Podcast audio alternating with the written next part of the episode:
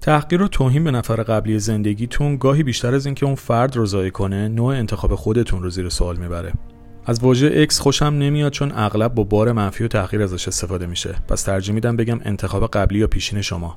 حالا اگه اون آدم با شما جور نبوده یا به هر دلیلی رابطتون به هم خورده شما با حرف زدن پشت سر اون آدم بالا نمیرین.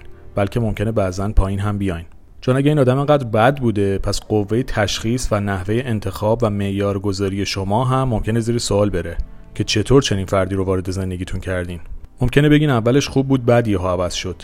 اینجا باید بگم که به غیر از موارد محدودی که یک شبه همه چی تغییر می‌کنه و طرف مقابل یک بازیگر دروغگوی حرفه‌ای از آب در میاد این اتفاق در بسیاری از روابط نمیافته و شما قطعا شواهد مختلفی رو دیدین یا می‌تونستین ببینین ولی به هر دلیل ندیدید و یا نخواستید که ببینید.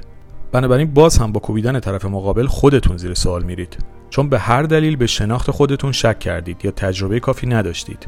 یا خودتون رو درست نمیشناختین و استاندارد معینی نداشتید. یا طرف مقابل رو درست نشناختید و باید بیشتر وقت میذاشتید. پس نهایتا با پای خودتون وارد اون مسیر شدید یا حداقل ازش خارج نشدید و بیشتر ادامه دادید.